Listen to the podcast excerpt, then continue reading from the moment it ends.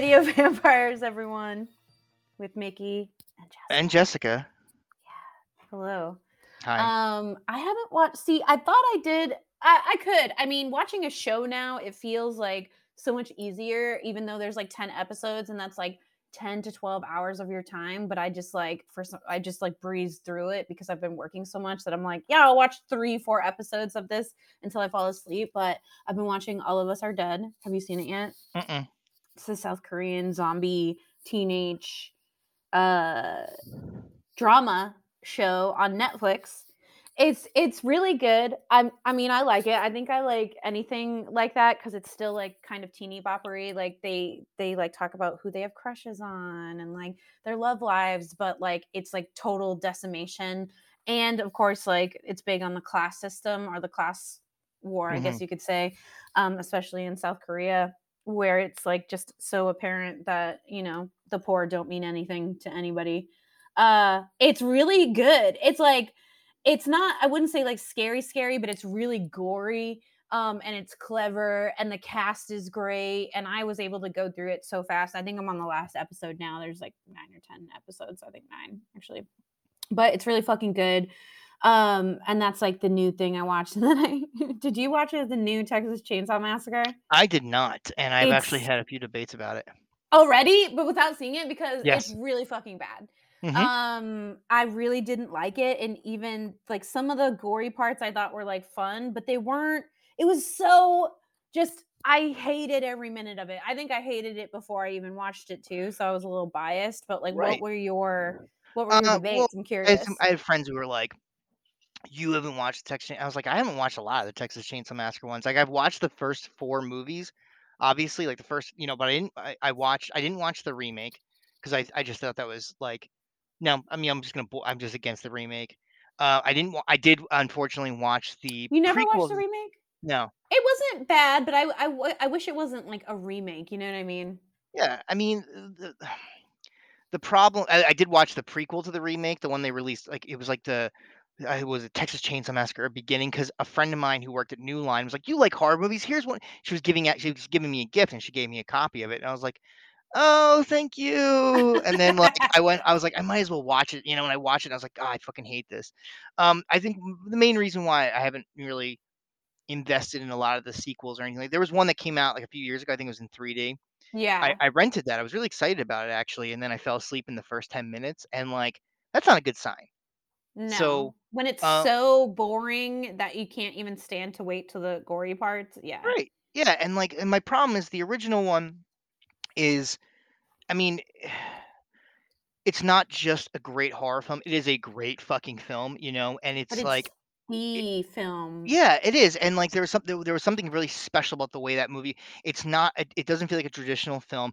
A friend of mine really described it really well where he's like the way the camera operates in that movie is that it's like a fifth person in the van or another person, you know, it's a it's a Mhm. it's a sixth person in the van. You know, it's it's another person and it's like so there's this documentary style feel to it and it really like it's there's a lot going on in that movie, you know, but uh it's very simple. And and then the second one is the fucking second one, which is like it's I understand all the reasons why Tobe Hooper went in the direction he went with the second one. Um Mhm. and I Which love the second one. Yeah, i i think we've talked about the second one. A lo- did we do the We, second we one? did that. We did the second one, yeah.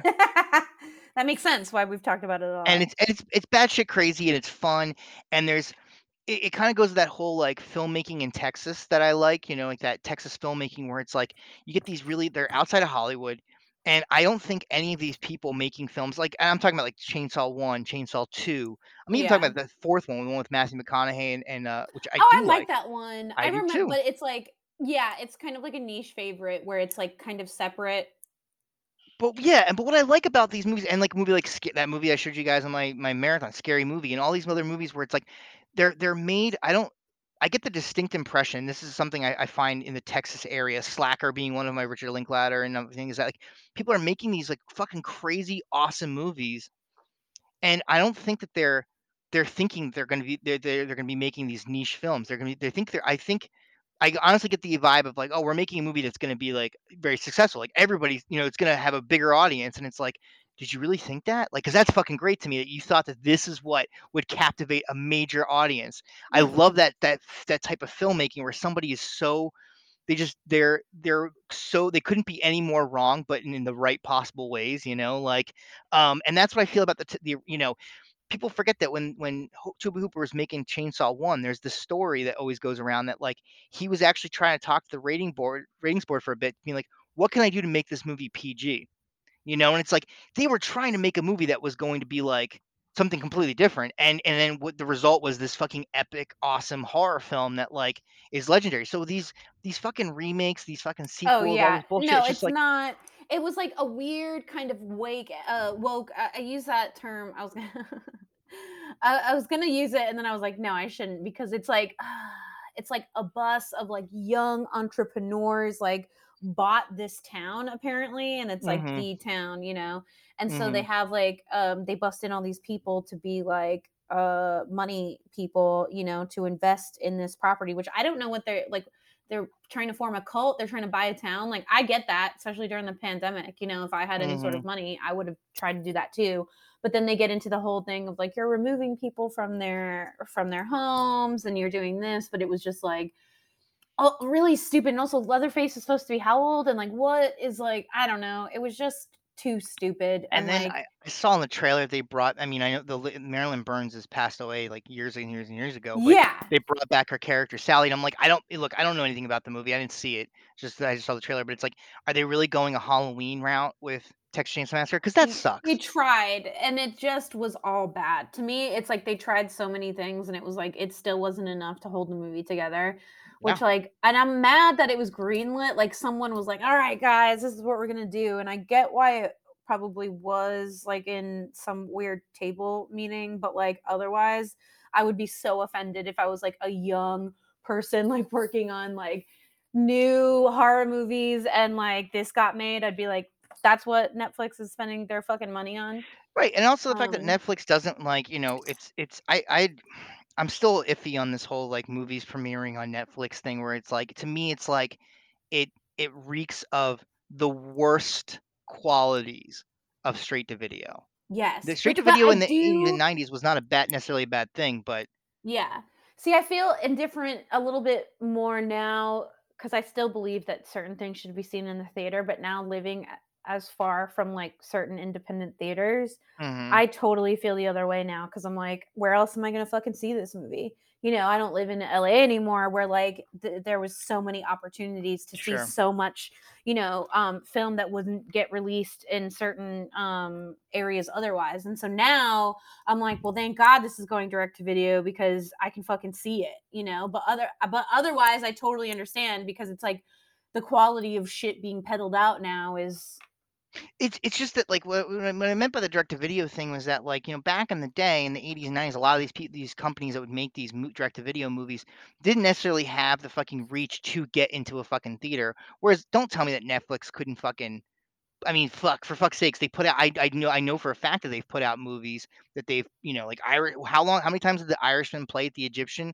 It was the entire yeah, fucking month of November that thing came out. It's like so to me, it just seems like it, it, it's like, oh, so you're embarrassed by this? So you're just, you know, it's like I don't know, and I I I just have a weird feeling about it. And plus, like I do like the new hol. I liked I liked the 2018 Halloween. Uh, my feelings on Halloween Kills are what they are, um, but I don't necessarily want to see another, you know, Chainsaw Massacre. I don't necessarily want to see another Nightmare on Elm Street. Like I don't want to see it. Actually, I don't.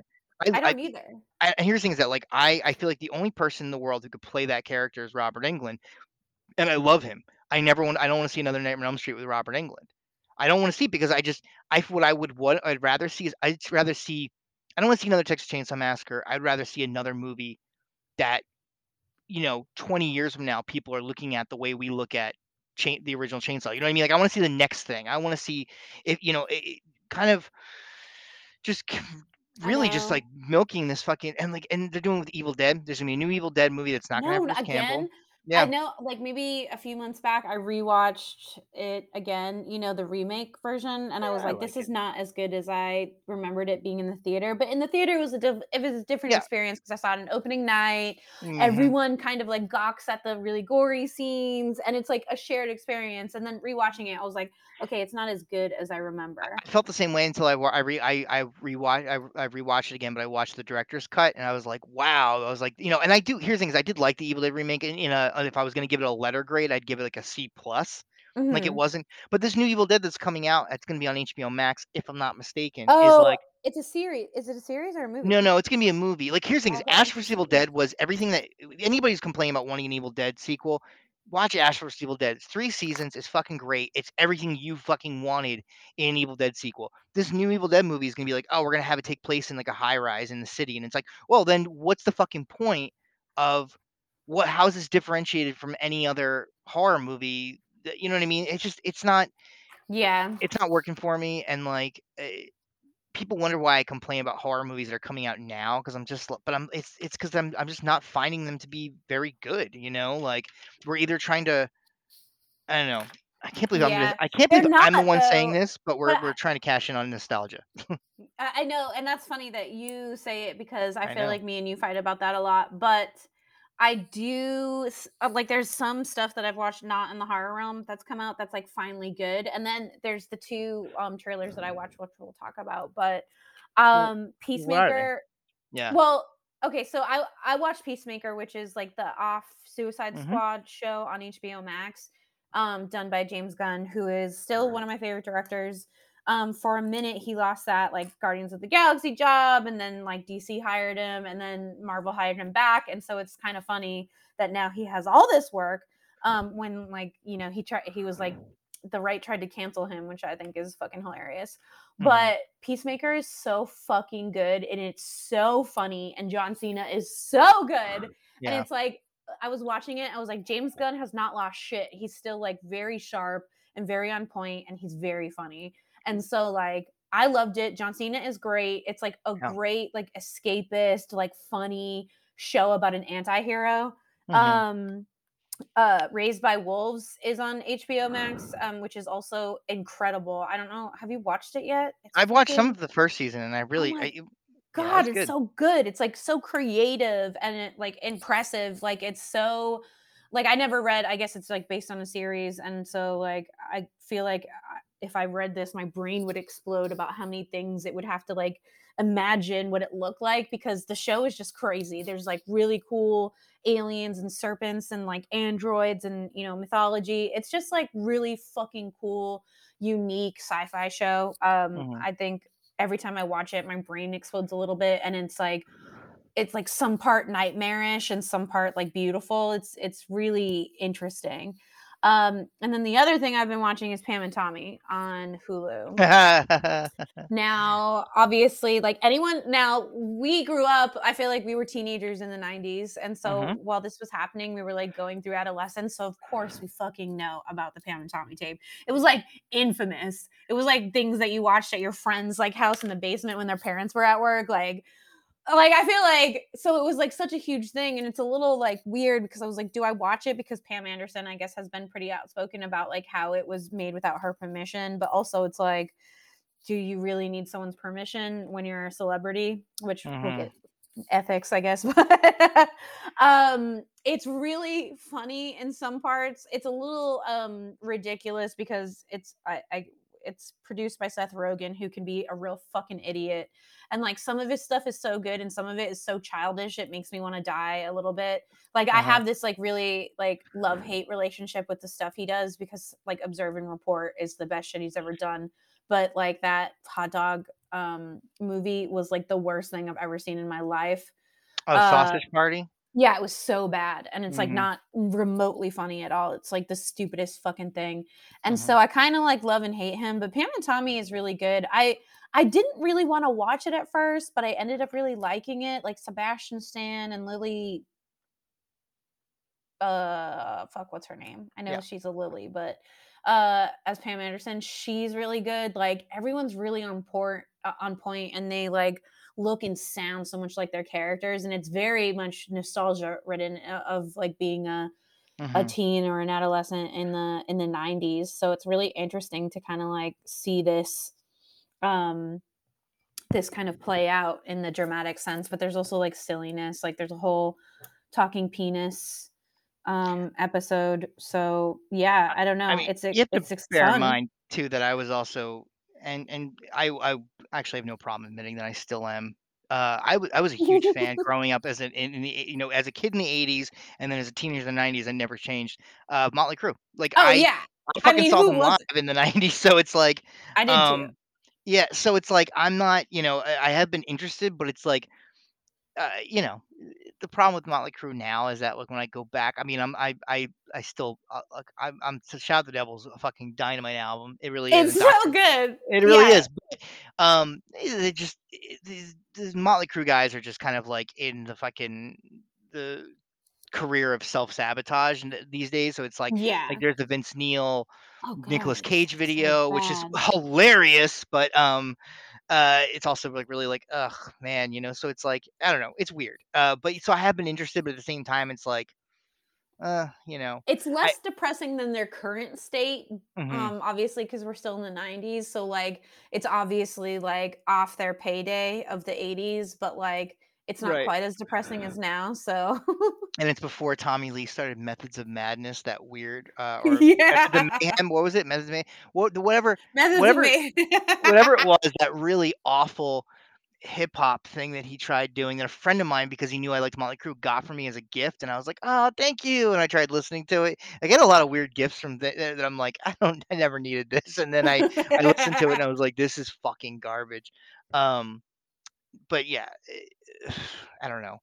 Like, and there's also the thing is with Motley Crue is there's always I I never I didn't see The Filth. I didn't see that Amazon or was it Netflix? That was fun. It was fun. It was good. I It read the really book. was. I read the book when it came out, but, like, I would rather see, like, a a Hulu docu-series or movie about when Vince Neil fucking killed somebody, you know, in a car accident, like, Oh, yeah, I'd rather see, like, the fucking crazy They I mean, I all a bunch of them did. Like, in the '80s, celebrities were just killing people all the time and yeah. getting away with it. Like, fucking what's his name from Poison? Didn't he kill someone too? Mm-mm. No, they just Oh. did, you know, just their careers. Um, no, Matthew uh, Broderick. yeah, Matthew Broderick, though, yeah, for Yeah. sure, you know, He it's like did there's kill he did, he did, uh, I think who Yeah, was in Jennifer Grey was in the car, yeah, um Yeah, it, uh, it was, uh, you know, there it was it was a good time to be a an '80s celebrity, I guess. Um, if you wa if you wanted to get away with killing somebody. Um, I shouldn't say that. I'm sure it was a really traumatic experience for everybody involved, but Knock still, on it's also like, yeah. Um, but yeah, I I I've not watched Pam and Tommy yet. Um, just 'cause I it's mostly Seth Rogen. I where you have a love-hate for him for him, it's like I mostly just find him insufferable. Yeah. He kind of is. It's like I wish like every you have you seen Observe and Report? I did not. See? Oh, fuck. It's so good and it's so dark. Um, and I wish everyone could see it, but like most of the other stuff he's done has been really bad. And it's funny because I also watched the first Spider-Man. I was like bored and I was like, I, I really haven't seen it in years, you know, and that's one of those movies that I definitely saw in the theater. Sam Raimi did it. It was Uh-huh. like the big movie, and it's still good, and it's it's like good in the way of like it's not too far it. off like a comic book movie, so it feels Yeah. all very familiar. Like it is a comic book movie Mhm. you know, it has the Marvel roll credits and everything, but, um and it's, like, very, like, I don't know how to describe it. It's kinda, like, kind of dorky, but, like, Yeah, it means well still. it's sincere. Yeah, I I do. I I liked it, but I don't know. I watched a lot, actually. Okay, I've had yeah. nothing but time on my hands. What did you Um, watch? I watched a Argentinian horror film called Crystal Eyes. Oh, Crystal Eyes, Crystal which Eyes. Which I fucking loved. It was uh it, it's it's clearly an homage to like Argento and Giallo and like um but it takes place in the 80s and this like really snotty like stuck up like supermodel um she ends up getting dying in this like mysterious like accident on the runway and then a year later like somebody's picking off these fucking um people that were kind of in her circle um Oh. It's really it's it's it's quite good. Um, I, I enjoyed it a lot. It was one of my favorite things I watched. I saw um, but it came out like a year or two ago. I saw Death on the Nile, the um, the Kenneth Branagh Hercule Hercule Poirot film starring a cannibal and um, Huh. and Wonder Woman, and, uh, I did not like it. Oh, that movie. Yeah, um, the one with Oh. Armie Hammer, yeah. Yeah, I I like Armie am Hammer though, even though he's I a that's a what you said, even though, yeah, you know, he's yeah. fucked up. Uh, I did not like it, um, I also didn't see the original, but I think I feel like my parents watched some PBS adaptation of it 'cause I I was I got I got the I knew the killer was, or I knew the the I knew it was from the word go, I was like, "I know what this is, I know what's going on," and, Yeah. um, and and so you you know, and then a lot of those movies, like, you know, Death on the Nile, eh, the original with Ustinov and, like, Murder on the Orient Express, the one with, uh, Albert Oh, yeah. Finney and all that, and the one that Kenneth Branagh did, they're all meant to be, like, kinda like these ensemble, like, who's who of, like, today's or the times actors, and, like, it's supposed to be, like, this fun whatever, I just didn't I it didn't do it for me, um, there was parts of it I I I thought I thought I liked, I mean, I liked, but, like, I just uh, as a whole, I was not into it, um, I did see Jackass Forever, it is a tradition that my brother and I used to have, I saw the 1st one without him, and then I saw the the 2nd the other 2, uh, with him, one when he was, like, 16 and, uh or 15, I took him to see it because he really wanted to go, and I got to play that older brother card, and I was like, "I will take you," and, Mhm. uh, and then the 3rd one, he was living with me in LA, so we didn't get and obviously he lives in Seattle, so we didn't get a chance to see this one, but my wife decided to to sub in for him, and she hated it, and I I I mean, I love it, it's, Oh, um, it yeah. is what it is for me, i it's not, you know, it it's I I I really enjoyed Jackass, I mean, I can't really get into it, you know, it's like, is what am I gonna say, like, "Oh, I really liked this part," like, it's it is, you know, there's It's not you can't exactly yeah. yeah, it's exactly what if if you're a fan of it, you're a fan of it. I did see Licorice Pizza, Oh, um yeah, that I've I feel like I haven't seen it I I haven't seen it, I feel like it's been a long time though, and I totally forgot about it. It's probably my favorite movie that came out last year, um, But I how does it scale on your PTA scale? Um, that's the weird thing too, is people are like I know a lot of people who are PTA fans who really just didn't like it, they were like, "Oh, it felt like he was doing a Wes Anderson film." I was like, "Sure, that's not a bad thing," you know? They were also like, "Oh, it's just he was just, like, making a movie with his friends and family," and it's like, "Wow, what a fucking terrible thing in the world to I do, know. to sit there and make a movie." I enjoyed it, um, I had a lot of fun, uh, you know, i it's great, it's fantastic, I thought, um, I thought Philip Seymour Hoffman's son was great, I Oh, thought he's in it? I didn't yeah, that. He's the lead, Oh. um, Oh, and he oh, really? That's Philip Mhm. oh, wow, I didn't know that. Cooper Hoffman, um, and then the girl from Haim or Haim, um, you know, she's she's the lead, I really liked I really liked Oh, her. I didn't know any of these I don't know I mean, I know like, I obviously, like, know that Yeah. Philip Seymour Hoffman had a son, and then, like, the Haim is a band, but I didn't Yeah, know and any of this. Yeah, and and she's the lead, and I mean, and here's the thing is that, like, it was, like, one of the movies where I really enjoyed Bradley Cooper, you know, like, one of the few movies where I'm like where where Bradley Cooper was being where I was like, "This is what I wanna see him in more." God, he's so annoying, and I wish I He didn't find him so annoying because I do like him, but, like, I think he's playing Leonard Bernstein, which sounds awesome, but it was, like, some article where it was like, "Uh, yeah, did you know he took hundreds of hours of lessons for to com be a composer?" And I was like, "Fuck you, fuck Bradley Cooper, thinks he can Yeah. do everything, magical white man, okay." But I do kinda like him. Well, he plays Jon Peters in this, and he's only in the movie for like, Jon Peters was this, uh, hairdresser who became you know, who became he was Barbra Streisand's hair um, hairdresser, then he started dating her for a while, became a producer. He's gone on to produce, um, Batman, the the Michael Mhm. Keaton one. Lots of Kevin Smith has got actually got a great anecdote about when he was gonna make Superman, when he was writing Superman, Jon Peters was producing it, and just, like, weird shit with Jon Peters where he was like, you know, "You know I think would be great Superman? Sean Penn. Did you see Dead Man Walking? The guy's got the fucking eyes of a killer," and he's like, "Yeah, for Superman" you know, like, stuff like that, and, like, so he and he only plays the he's only in the movie for, like, 5 minutes, but it's fucking hilarious, and, um, I don't know, I really enjoyed Licorice Pizza, it made me, like you know, I I was not a child in the se I was not a teenager in the '70s, but I was a teenager, so I was able to, like, kinda reminisce about, like, that feeling, and, uh, Mhm. I liked I loved it, I mean, and it's so on a scale of of PTA films, I mean, uh, Boogie Nights is fucking Boogie Nights, you know, I mean, like, I love Punch Drunk Love, you know, that's another one of my favorite PTA movies.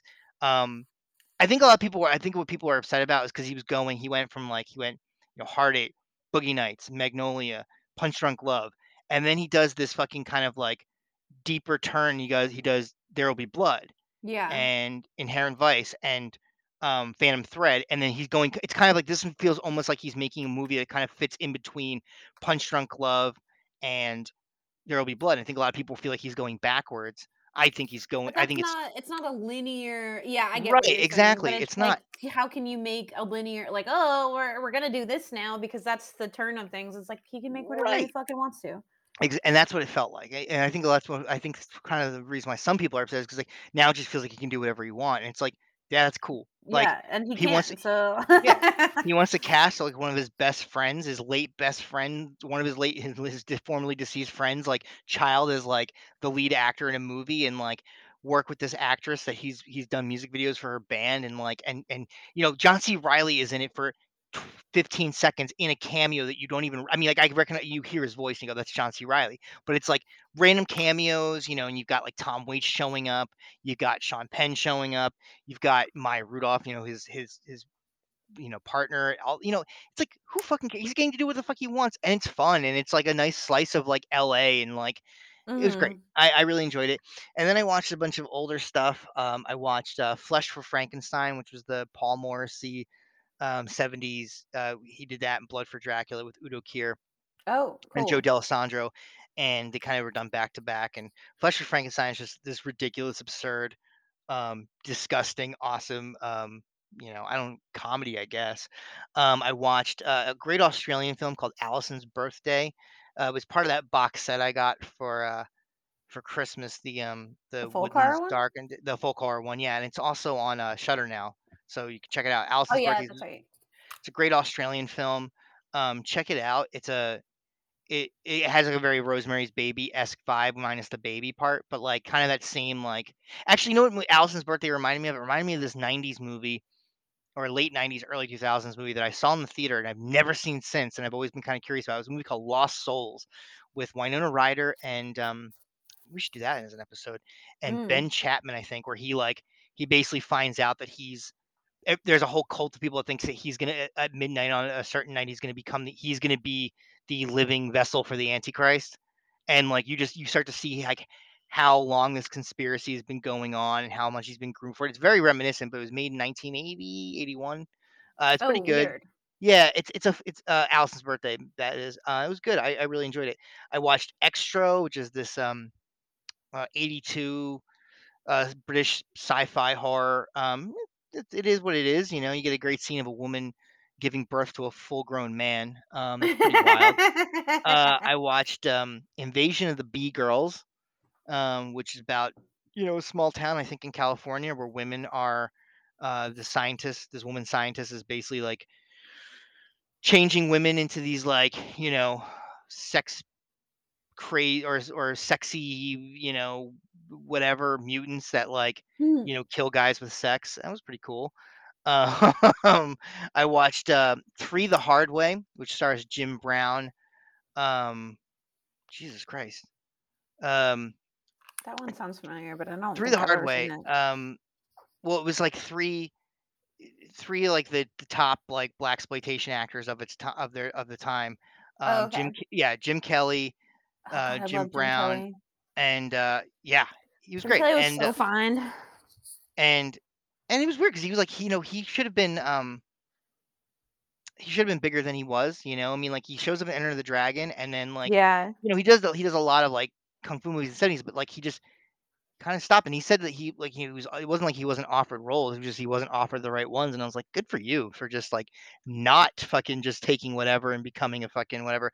But Fred Williamson, Jim Kelly, Jim Brown, um, and it's this great, you know, movie where, like, they these 3 guys were friends who are also badasses, like, we never really know one of I think Jim Brown plays a a a recording producer. Um, Fred Williamson, I don't know what the fuck his job is, and Jim Kelly's just beating the shit out of, like, racist cops in in the city. Um, but they basically find out about this conspiracy of, like, these, like, neo-Nazi rich people who are trying to, like, Oh, poison that the rem water that so that reminds me of, uh, a little bit of, um, Watchmen. I wonder if, like, they ever seen it Well, must have this been, one right? maybe, because they're trying to poison the water so that, you know, it wi it wipes out only black people. Um, and then so that, of course, they and it's happened they're gonna poison the reservoirs of, like, 3 different cities, so these 3 guys have to go to these 3 cities and just, you know kick the shit out of the fucking white racist dudes, it's awesome. Um, and then I was kind of on a blaxploitation kick, so I watched Abby, which was the, um, the kind of, like, the the black exploitation knockoff of, uh, Exorcist. Mhm. um, where she gets possessed by this demon, it makes her, like, fuck Yeah. guys to death, and, like, you know, her husband is, like, the son of a preacher who's played by William Marshall, who was Blackula. Uh, it's Mhm. it's fa it's fantastic, it's great, um, and then I watched, um I watched Deadly Weapon, which was a Charles Band produced film starring Rodney Eastman, um, who was a, uh, who was Joey in Nightmare on Street 3 and 4, the kid who can't talk, and then he does, and, Mhm. um, and he plays this I mean, it's a really it was like this kind of like a a remake, a a quasi remake of their of Charles Band's, like, '79 laser film Laser Blast, where, like, this kid finds this, like, I don't know, experimental weapon or anything like that and starts, like, going after the people that, like, fucked with him. Um, this one, though, with this '80s remake or '80s variation of it was, like, super depressing. Like, it was Mhm. super sad, and it dealt with, like, teen suicide, deal with you know, it dealt with, like, you know, abuse. It was just this really I was kind of like, "I'm gonna watch this" I have it on video, I was like, "I'm gonna watch this fun, whatever," and I was like, "This is really dark and sad and, like and not what I was expecting at all," and it was it's actually pretty entertaining, um, but also, like I said, just, you know, really sad. And then I watched a newer movie, actually, I watched The Lake House. Oh, Um yeah, I think I saw that a while ago. Did you like it? I didn't. I liked some it's of it. stupid. There was some stuff that I liked in it, and then there was some stuff where I was like, "Man, you are trying so hard to be deep, and it's just not landing with me," you know? Yeah, they could have done so many things, and I'm I'm, like, still mad about watching that movie because it set itself up to be something so much scarier, and then it was just kind Mhm. of like, I'm like, "This is the story that you guys delivered to us? Like, this is so Right. fucking dumb." And I think they were like they were kind of like, "Yeah, but it was supposed to be like this, like, you know" "this deep movie about, like, dealing with trauma and whatever," and it's like, "Yeah, I get that, but there's been other movies that have done it and done it better, like And The better, Babadook," yeah. you know? Um, what was I gonna say? Did you see the 2 trailers, um, that I wanted to mention was Men, the Ari Aster movie Mm-mm. and, um, Nope, the Jordan Peele. I have not watched Nope, and I will tell I'll explain that in a second, but, um Are you on purposely not watching Yes, them? I'm absolutely I I when I saw Get Out in this, you know, opening weekend, I had no idea what the story was, and so there was that, like, added element of, like, anxiety and and, um, tension seeing this movie, like, I don't know how this is gonna fold, and, you know, I and kinda the same thing with Us, you know? Um, so I kinda would like to continue that with Nope, where it's like, I'm just gonna I'm gonna see it opening weekend, so I'd Yeah, of rather not know course. anything about it. It's it's interesting. I st I watched the trailer, and I still don't know what it is about, which is, like, the good part, I think, of, Mhm. like, he's being careful with the trailers that are being released, Mhm. um, at least in my eyes, because I watched it, and I was like, "I don't even know what it's about," but I totally subscribe. Um, and then Men is very creepy. I mean, uh, what's her name? Jessie something. She was in that Charlie Kaufman movie, uh, I'm thinking of ending. I know you're talking about. Um, but she's in it, and she she has this really good job of, like, delivering these, like, soft senses sentences that sound, like, so creepy in, like, the background narration. Mhm. Um, so I don't know, I'm looking forward to it, and I still don't know what that's about either, but it's very vague, um, but very creepy.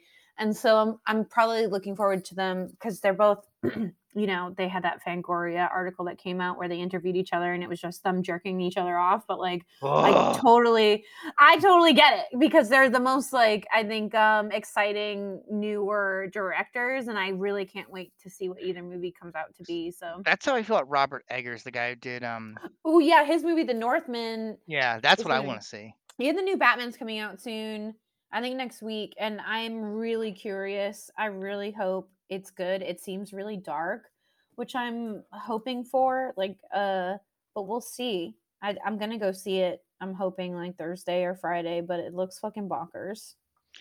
Yeah, I mean, I'm gonna see it, I just I I'm I don't know. I I don't know, I mean, people and and the idea of people being like, "Yeah, no, this is we're finally getting a dark Batman movie." It's like, "We clearly haven't seen Batman Returns, but you guys fucking complained it up up and down the walls for Batman Returns, and now you guys wanna see it for the Batman?" It's like, "Give me a fucking break." But no, I'll I'll probably see it. I don't know how I feel about Robert Pattinson, um, but Yeah, but you I haven't really watched some of his other stuff, Other stuff, right? exactly, that's why I'm like, I mean, He did um High Life, the fucking, um, what the Safdie brothers movie, I can't remember the name right now, Uncut? Oh. Uncut Gems? Um, Um Good Time, yeah, and Yeah. then, uh which is really fucking good. Um, and then what's that other one? I watched another one of his because I was, like, on a Robert Pattinson. Cosmopolis Oh, yeah, Cronenberg? Cosmopolis. I mean, that one's okay. Um, but he's good in it, and he was in that, like, creepy Netflix Southern movie as, like, some preacher that gets a girl pregnant, and he was so creepy in it. Yeah, I mean, like, I I don't really have anything uh, any problem with him, it's just maybe I'm just kind of like, I don't know, the new Batman, it's like we'll see.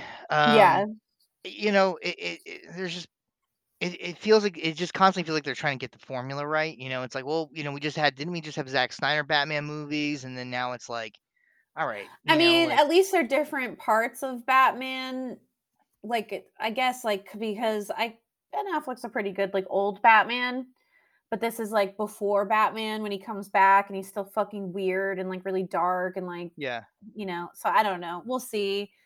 It's a Uh lot, like, do we need it? No, but will I see it? Yeah, sure, of course. And here's a weird thing where it's like and this is me kinda going back on my words about Robert Englund as Freddy, it's like, I'm really excited for the new Flash movie because we're gonna get to see Michael Keaton as Batman again. Oh, Um, really? well, 'cause the the Flash can, like he can move he can run so fast that he can, like, go in between you know, go to different he can go back in time, he can also go to, like, other multiverses, you know? Um, and so they're gonna they're gonna there's he's going t at one point, he's gonna go back, and he's going to recruit Ben Affleck's Batman and Michael Keaton's Batman, and I'm like, uh, that I'm excited for. Um, and then, uh, yeah, I mean, I'm sorry, I don't care what anybody says, Michael Keaton is will always be my Batman and my favorite Batman. I Um I'll I'll subscribe to that, I I like Oh, Michael I Keaton. good, yeah, 'cause he's great, he's fantastic.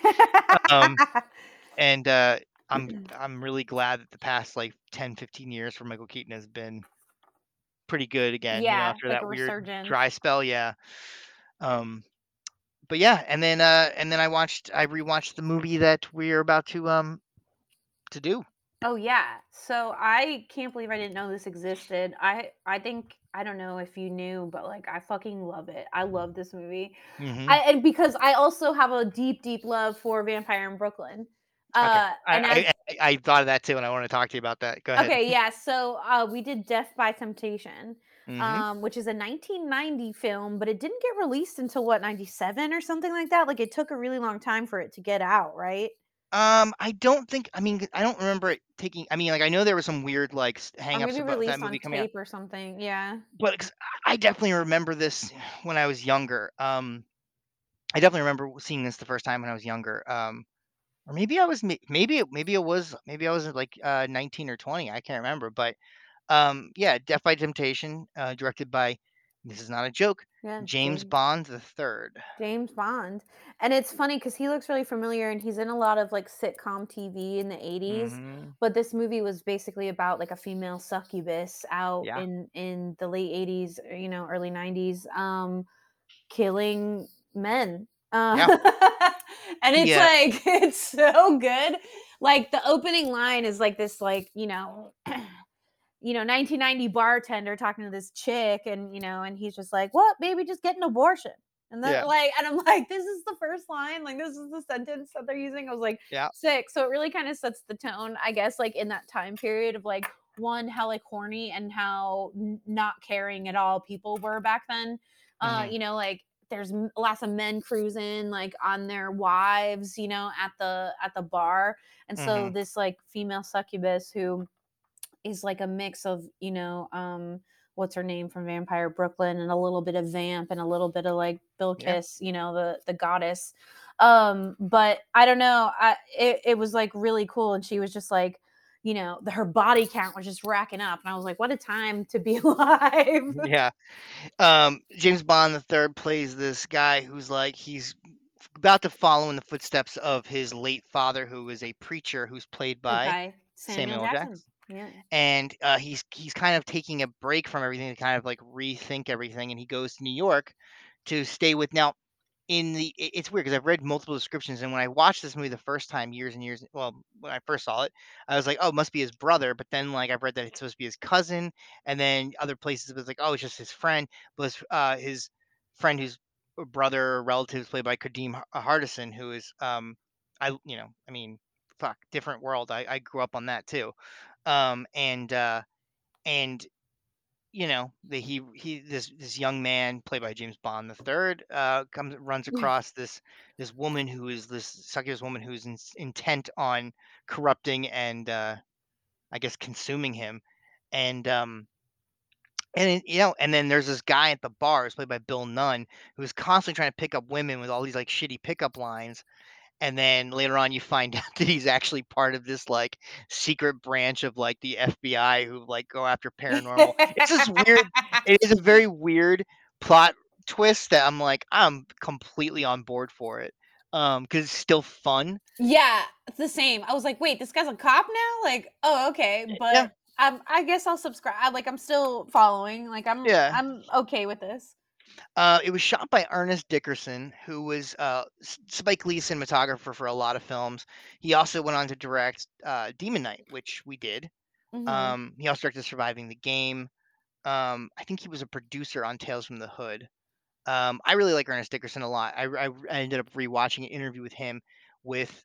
I'll, I'll and I'll explain who this other the other person in the interview in a second, but uh, where he's just talking about his love for horror films, and he was even talking about there's moments in Def by Temptation. There's a great scene where um, Kadeem Hardison gets sucked into this TV, and he was like, Oh, and yeah. Ernest Dickerson's like, "Yep, we got that. We lifted that from Videodrome," and I was like, "I'm glad some. I'm gonna glad they said that." Yeah, Well, yeah, it looks exactly like it. I was like, oh, they Yeah. just took everything they loved, and even even the scenery. So in the apartment of um the well the gentleman um who you'll mention in a second, and then um when his friend or brother or cousin, which Yeah. they didn't. I thought they were brothers at first, and I was like, no, maybe they're cousins, but I was like, they're close, whatever they yeah, are yeah yeah, yeah. but um you know uh that his his flat or his apartment is just filled with movie posters from the 80s Yeah. um horror movie posters which are cool because some of them i was like i can't remember i've seen this or like it sounds familiar so i like definitely was googling some of them and they're like some great like 80s horror movies so like i think it was made like a little point to like pay Yeah. homage to being like a horror movie fan which i thought was cool Yeah, and, and the- so the other person in the interview that I watched was uh, Lloyd Kaufman, actually, who Lloyd Kaufman was is the head of Troma, who actually Troma was the ones who picked up this movie, and um, they were the ones who got it released, and they also reshot some stuff towards the end because you know there were some pickups that needed to be done, and I think the reason why I love the fact that this is a Troma film is because even Lloyd Kaufman's like this is one of the better films we've ever had. You know, like it's not a Yeah. Troma film; it's a Troma film. You know, in the sense that they released it, but it is not like it's it's nothing like anything they've ever done. It's like it's smart. Let me rephrase that because a lot of the Troma films are smart, but they're also like they're smart in the sense that they're self-aware and they know how dumb they are. They're being. yeah This is like this is a different type of like this is a little bit more sophisticated, even for a low-budget horror film. And Lloyd Kaufman eh, was smart enough to recognize that. And you know, and and again in the interview, he's interviewing Ernest Dickerson. He's they're talking about like the whole genesis of the project and everything, and how James Bond the third worked with Ernest Dick. Well, Ernest Dickerson was shooting School Daze for um, Spike Lee, and James Bond third was in it. And James Bond told him was like, "Hey, I got this idea for a horror movie I want to do." And Ernest Dickerson's like, "Oh yeah, great, I'd love to shoot it." And then like, you know, he didn't think anything of it because you know conversations like that happen often. And then a year later, James Bond reached out to him and was like, "I have the money for it." And so they made this this really kind of small movie that apparently like the filming only was was within a four block radius, which is really interesting uh, um, Mhm. Brooklyn, you know. Um, but yes, there was there was something about well, there's a few things about this movie that were reminiscent to me of Vampire in Brooklyn, which you love and I don't, and I wanted to talk about that. Uh, It's kind of like a sidebar because um, I, I think I think because there's what I didn't like about Vampire in Brooklyn is what I love about Def by Temptation, and it's like okay um because I I love Wes Craven. Um, I really do. I'm a Wes Craven apologist, where like I have I have um Yeah, I know I've made you love that excuses the for- vampires. I've made I've made excuses for that's John Carpenter. oh yeah, Carpenter yeah, did that's another bad. Yeah, That's another I'm totally and I mixing them made up. But I was apologies like, it. what's another bad movie that I can think of right Wes now? that- Craven, um, definitely, you know, he did Deadly Friend. You know, I'm thinking of the bad ones. You know, like uh, My Soul to Take, which was one of his, unfortunately, one of his last ones, and it was also like I enjoyed it, even though I knew, it, it, you know, inherently that it was just not a good movie. I was like, yeah, but it's it feels, it feels like a Wes Craven movie to some extent. Um, but I think one of the reasons why I don't like Vampire in Brooklyn is and I think this shows in the movie is that like when you know Wes Craven, when when Eddie Murphy reached out to him like, hey, I want to make, I want, I'm doing this next movie. I, I have this idea for a movie I want to do, and I want to do it with you. Wes Craven's like, oh fuck yeah, I get to do a comedy for once. Like Wes Craven wants to make a comedy because he didn't want to be pigeonholed into horror, and Eddie Murphy wanted to make a horror movie. He wanted to make Blackula yeah, pretty much, and he was like, I liked Hills of Eyes. I want to work with that guy, and so Uh, and then the studio, Paramount, was like, "Oh no, no, no, this is Eddie Murphy. Eddie Murphy's gonna be. Well, it's got to be funny." And Eddie Murphy's like, "I really don't want to be. I don't want it to be that funny. I want it to be like, Yeah. I want to make a scary movie." And so I think that's the problem I have with with Vampire in Brooklyn is that every nobody's on the same page, and it's not everybody in that involved in that movie, you know, is good at what they do. You know what I mean? Like they, these aren't these aren't amateurs or anything. Like Wes Craven was not a fucking a shitty director. I don't care what anybody says. Eddie Mm. Murphy was not a shit is not a shitty actor. Uh, it's just that nobody was they weren't all on the same page. And whereas Def by Temptation, I feel like every single person involved in this movie knows what they're doing. They're like, Yeah. we're this is the movie we're making, and it, it works. Def by Temptation is very funny, and it's also it has moments where it's kind of spooky, you know. Um, It's so good. The woman, uh, what's her name? Cynthia Bond. Cynthia which I don't know if she's related to them Married. or married. Okay, because I I looked up her bio and she's an author, um, but I didn't know like it didn't really say. But either way, she's so fucking good in it. Like she's Yeah. so deadpan that it's Yeah. like terrifying. Like I really like her in it. Yeah.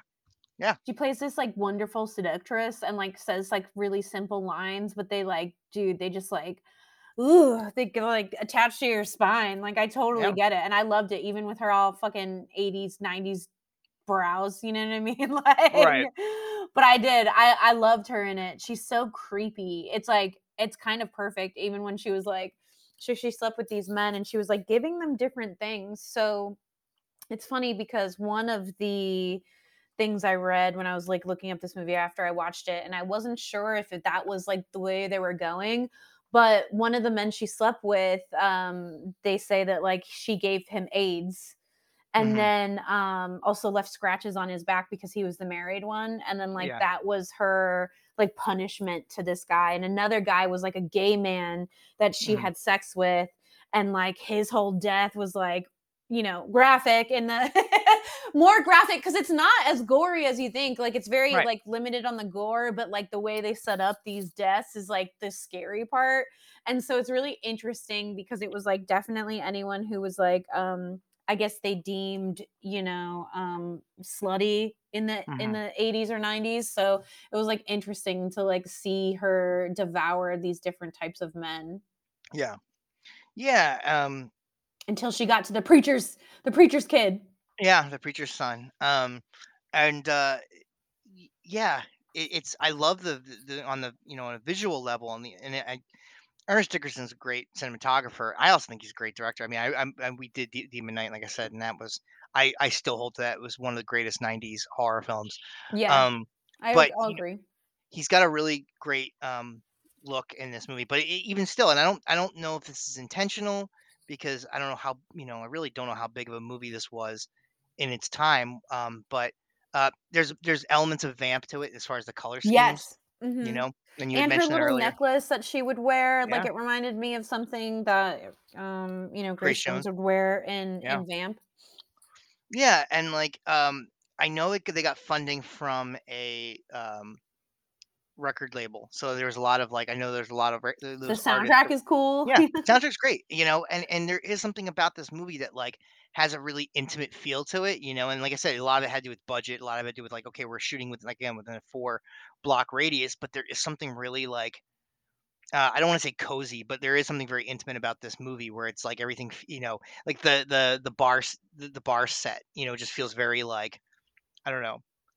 It feels like they took somebody's basement and made it into like this like cool little Yeah. bar, you know, and like um you know her house is really weird because on one hand it's like you know littered with all these you know candles lit candles and the next minute there's like a see where she's chasing the first guy out and you know through the you know you're you're taking on the point of view of her and you're going through the house as he's running around naked because he's like horrified oh because they're showering and then starts the blood starts coming out Oh, yeah. of the faucet you know which kind of reminded me of um Angel Heart when. Mickey Rourke and Lisa Bonet are having sex and it starts you know blood bleeding everywhere you know um well that it's that scene is great too because i was like why would you trust anyone with a bed in the middle of their room Mm-hmm. and then that's when she was like do you like my bed and i was like oh okay this movie is reading my mind Yeah. yeah it's it, it is really a great little like i don't know it, it- it's it's a great i, I don't want to say like a morality tale but it's Yeah. definitely uh, it definitely has elements of that i think but there's also just it's it is a really solid little low budget horror film that i think uh again, kind of got it, it's starting to get a resurgence again. Like the, the copy that I have is a you know Vinegar Syndrome put it out, and um, they put out a great fucking copy of it. Um, but I do I actually distinctly remember this. Like again, this could be like um, I could have caught this in, when I was like 19 years old, living in Boston in my first apartment. Um, you know, on TV. Um, I could have also caught it as a kid because I distinctly remember a the the ad for this movie, like the the still from it, like seeing it in black and white, like in print. So I'm trying to think if it was a TV guide, you know, Yeah. um, Oh, which I would not Or have been reading when I was. I mean, Yeah, I don't know. newspaper as a Uh. I. Um, I mean, I did. I did. I actually had a fondness for looking at you know newspaper. You know, like when they would put the you know you open the entertainment movies. ad, and, you know, all the movie, something that's a really it's really lost you know these days. But um, but no, I I it, I don't remember where I caught it. I did catch it on something. Um, and it really stuck with me because like again, it's like, it's not a completely unrecognizable cast. Like you've seen all the, a lot of these people before. Um, but it just it never it never got the I don't know the popularity or the acclaim I think it deserves. You know. And the well, it's funny because when we talked about doing it, all of a sudden I see too that the Plaza, which is the local um theater that's closest to me, um, was doing this movie uh this weekend, which I, I was like, oh no fucking way. And the director, James Bond the third, was uh was in uh in attendance so he could answer questions. I unfortunately didn't make it. I really wish I did now, uh watching it because I was like, oh, this is cool. And I like want to know like he's an obvious horror fan like did you pull from this did you pull from this like it's because it's clever and it's really Yeah. funny um and even in like some of the direction it goes at the end you're kind of like what but you don't really don't care because you're enjoying it you know Yeah. That whole end sequence is very much like I'm like, what and the wait did we fuck is even going talk on? About kadeem I, that's what I've, I've been talking. Yeah, I mean, I, I, yeah I like I said, he was in a different world, which is what I, you know, I grew up watching that. Him and uh but it's and uh him bill bill nunn Bill Nunn. Yeah, Bill and Nunn. samuel jackson like big names Right, and and that's the thing is that like i- you know the, when they when these when this movie was made, you know, because I remember one of the questions that Lloyd Kaufman had for um Ernest Dickerson is like, how did you guys get Kadeem uh for this? I mean, like, how did he go from this different different world to this? And like, actually, it was the other way around. He got this role first, and then he went on to do a different world. You know, like same thing with like you know, when Samuel Jackson, like you know, in the early late '80s, early '90s, he wasn't you know he wasn't the Samuel Jackson that we know. You know, I mean, he'd been busting his ass off, but he wasn't getting any recognition. And then Bill Nunn is just like he just you know again a solid you know, guy who just would show up and like, you know, he, I think right after they made this, he did do the right thing with Spike Lee, Yeah. and so did Ernest. Actually, Ernest Dickerson did too. He he was cinematographer on that, and he said he he tested out a lot of things in this movie that he would later on use and do the right thing as far as like um, certain angles, color schemes, you know, sh- shots like that. Um, so you know, it's just a movie that just didn't, uh, you know, it has all the right things. It's just not the right time. Yeah, I'm I'm fortunate for it because what five or what was Yeah. it ninety five when Vampire in Brooklyn came out? I mean, not a success either, I guess, but No. but Yeah. still And in that realm of like '90s horror. But like, oh god, it's so good. It really is. Like, I wish I saw this earlier because I really loved it yeah. in And, all its and like glory. and I think that's part of my thing with Vampire in Brooklyn too, is that like by the time I do end up seeing that movie, I've already seen Def by Temptation, so I feel like I've seen like, oh, this is how you, sh- you know, like I get why Vampire in Brooklyn has the scale it does, like the you know the hugeness it does, in the sense that you have hmm Eddie Murphy here, you have Angela Bassett who had just been nominated for Best Supporting Actress or Best Actress, not Best Supporting Actress. What the fuck am I talking about? Um, and you know, it's it's it's a bigger movie. You got Wes Craven, you got Paramount behind it, but again, none of these people involved in this movie just seem to be on the same page. And and and Def by Temptation, I feel like everybody gets exactly. I mean, isn't Kadeem uh, Hardison in? Uh, isn't he also in Vampire in Brooklyn? Doesn't he play like Yeah, who play? Yeah. So it's it's like him. there's the Yeah, yeah, and and he, you know, he's the best part of. I think he's the best part of Vampire in Brooklyn. Um, but I think he's better in Def uh, in Def by Temptation. He's able. What I like about him in this is in Def by Temptation, he's able he's able to to pivot. Um, really well in in the same scene, you know, where like he's there's a scene where he's like he's warning James Bond the third who plays the the preacher's kid, you know, and he's warning him. He's like, you know, yo, this this woman's crazy. She's fucked up. Like I know, blah blah blah, all this stuff. And then he's still being funny about, it, but then he kind of takes a left turn. He's like, look, if you don't believe me, I'm trying to look out for you. If you don't believe me, you need to get the fuck out of here because like this is this is Yeah. bad. You know, like he has like a really kind of serious moment with this guy, and I really dug it. Like I let me put it this way, I believe their relationship as people who used to be close. You know, whether they're relatives or they're just good friends, whatever it is, and um, I buy their relationship. And um, Yeah, I thought it was funny when he like had her, you know, like she, the succubus, goes into the apartment and pretends Yeah. not to know um Yeah. Kadeem, and he's like, you know, the friend uh Joel goes into the other Mhm. room, and he's like, "Listen here, bitch, I know Yeah. you're fucking with me," and I. I That's thought what I'm saying. I thought that was really good. like he's really funny, but it's all in service of you know the, the the story and the character. It doesn't seem like it's out of Mhm. left field, you know, and so it doesn't it doesn't come off as wacky. It comes off as like you know very believable, and I think that's I think that's what I like about this movie so much is that for all of the crazy turns it takes. Again, Bill Nunn playing this guy who tells women at the bar that he's a race car driver or he's a surgeon or he's a stunt choreographer for Bruce Lee who's still alive, and then have him be like, actually, you know, he tells Kadeem, you know, like I'm I'm actually part of this like secret branch and blah blah blah this stuff. You believe all of it, you know. It's like it, so as wacky as this movie, t- the turns that it takes, you buy every bit of it. Whereas like, um, I just don't get the same thing when I watch Vampire in Brooklyn, and I have watched it recently to to you know because I was like, Uh-huh. I I try to give it chances, um, because there are moments I really like, you know, uh, of Yeah. Vampire in Brooklyn. But again, like for me, it was just it was too little, too late by the time because I had seen Def by Temptation. I was like, this is how, this is this this is how you do the story, you know, um, and it was just great, you know.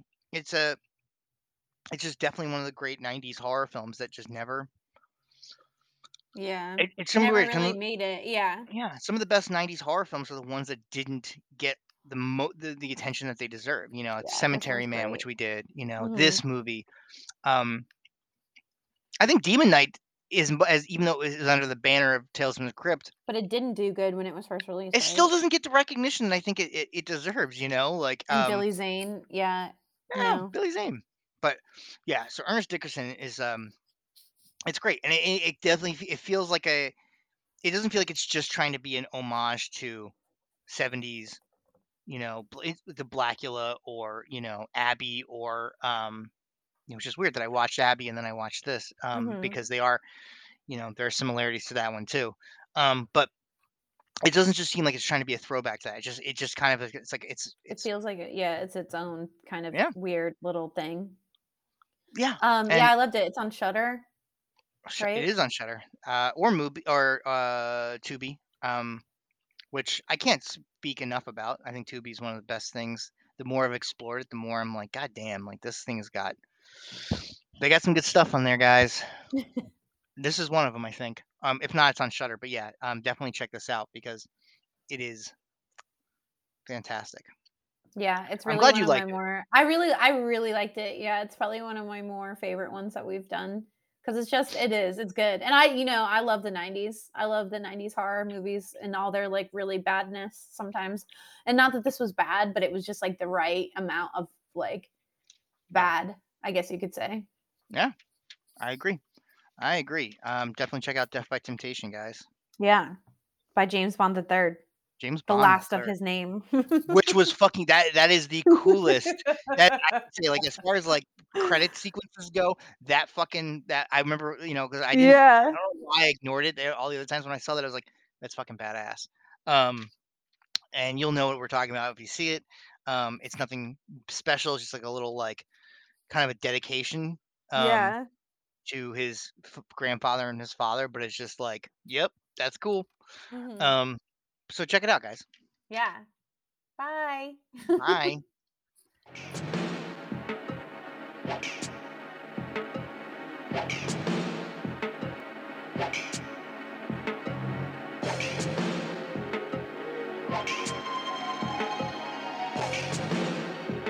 His destiny had been foretold. Its fate had been forewarned. He did not know that something so sweet could be so evil. Now, the fate of mankind hangs in the balance as Kadeem Hardison, TV's Dwayne Wayne, This honey I met the other night was bad. Dash, Superman. And Bill Nunn from Do the Right Thing get busy in the first contemporary horror thriller of its kind. James Bond III's Def by Temptation. She's every man's dream and your worst nightmare. She leaves with men, and you never see them again.